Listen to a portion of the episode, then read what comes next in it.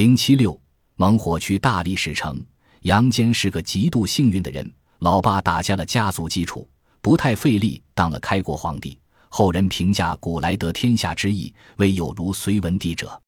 隋朝后来总是说北周皇族如何忌惮杨坚，但是注定是真命天子的杨坚吉人天相，得以逢凶化吉。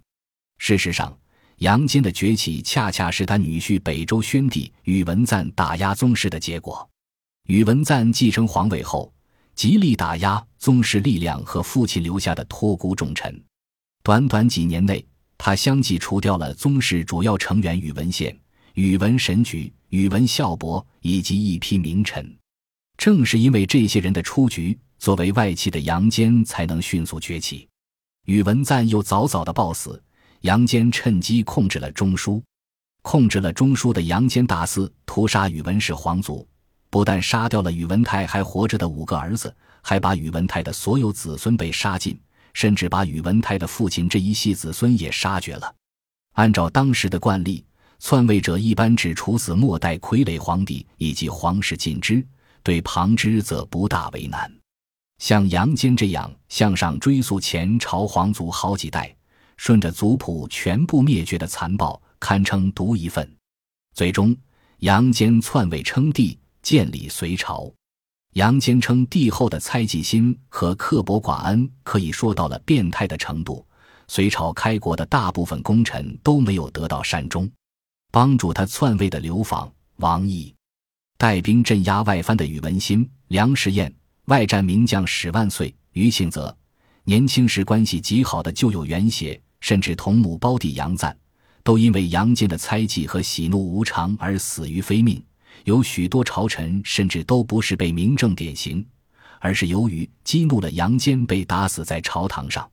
废太子杨勇虽然多活了几年，他的班底却在他被废时被杨坚杀光，以至于司马光在《资治通鉴》中忍不住感慨：“功臣故旧，无始终保全者，乃至子弟皆如仇敌。”不过，无论是杨坚灭绝北周王室的残暴，还是对宗室和朝臣的滥杀，归根到底是统治阶级的倾轧。虽然恶劣，但和百姓关系不大。比起杨坚对普通百姓犯下的罪行，这些残暴又不值一提了。杨坚篡位过程中，控制邺城的北周宗室尉迟迥起兵反抗，被杨坚派出的军队击败。对于战俘的处置。按照杨坚派出镇压的韦孝宽传记的说法，兵士在小城中者，尽坑于游豫园。尉迟迥传记中的记载要触目惊心的多，于众越余皆斩之。唐朝僧人道宣在《集神州三宝感通录》卷上，中对这次大屠杀有更详细的描述。拥俘虏将百万人，总集四北游豫园中，明旦斩绝。围墙有孔，出者纵之。至小便断，犹有六十万人，并于漳河岸斩之，流失水中，水为不流。血河一月，夜夜鬼哭哀怨切入。这里百万人、六十万人的说法固然有所夸张，但是这次杀戮过于惨烈，以至于一向残暴的隋文帝都会良心不安。多年后，在屠杀旧址上建立起了一座大慈寺，超度亡魂。坑杀降族固然残酷。可尉迟迥会撒豆成兵吗？为何屠杀他的余众竟要一个多月？实际上，被屠杀人口中大部分是邺城及周边的百姓。从曹魏时代起，邺城就是河北重镇，历经数百年的发展，此时是河北最繁华的大城。出征之前，杨坚就授意出征的将领们，胜利之后把邺城从地图上彻底抹去。攻破邺城后。按照杨坚的命令，平民自然是要尽量屠杀的。另外，只有把更多的平民当作尉迟迥余党杀掉，才能抢到更多财物。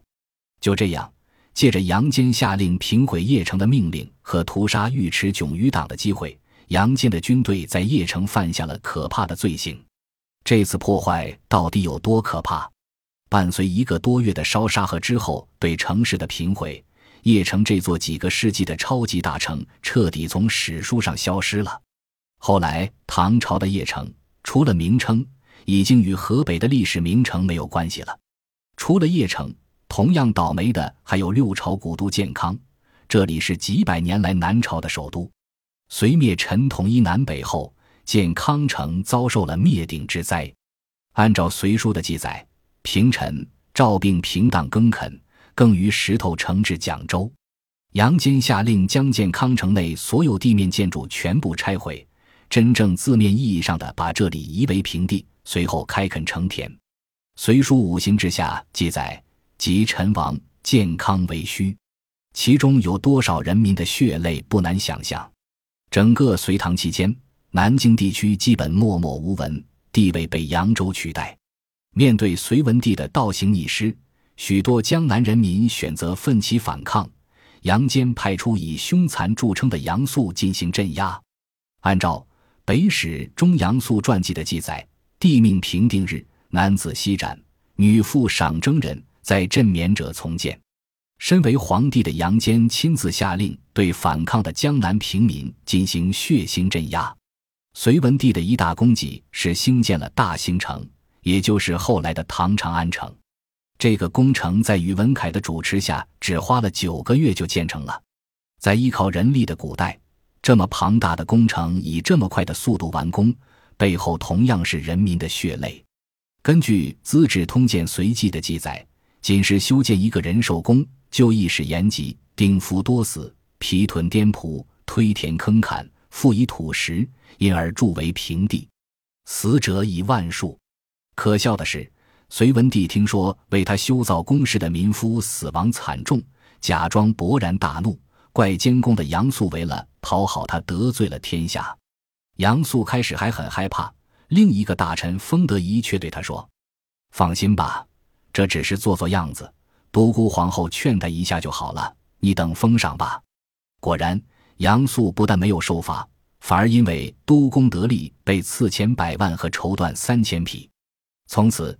杨素受到的宠幸更胜从前，杨坚在这件事情上堪称极度虚伪，不愧是对萧衍恩将仇报的杨忠亲生的儿子。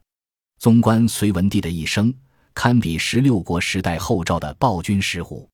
但是因为他捡到便宜，抢了本属于北周的功劳，重新统一南北，终结大分裂时代，因此在历史上被大大过誉。他的暴行也被后世忽略。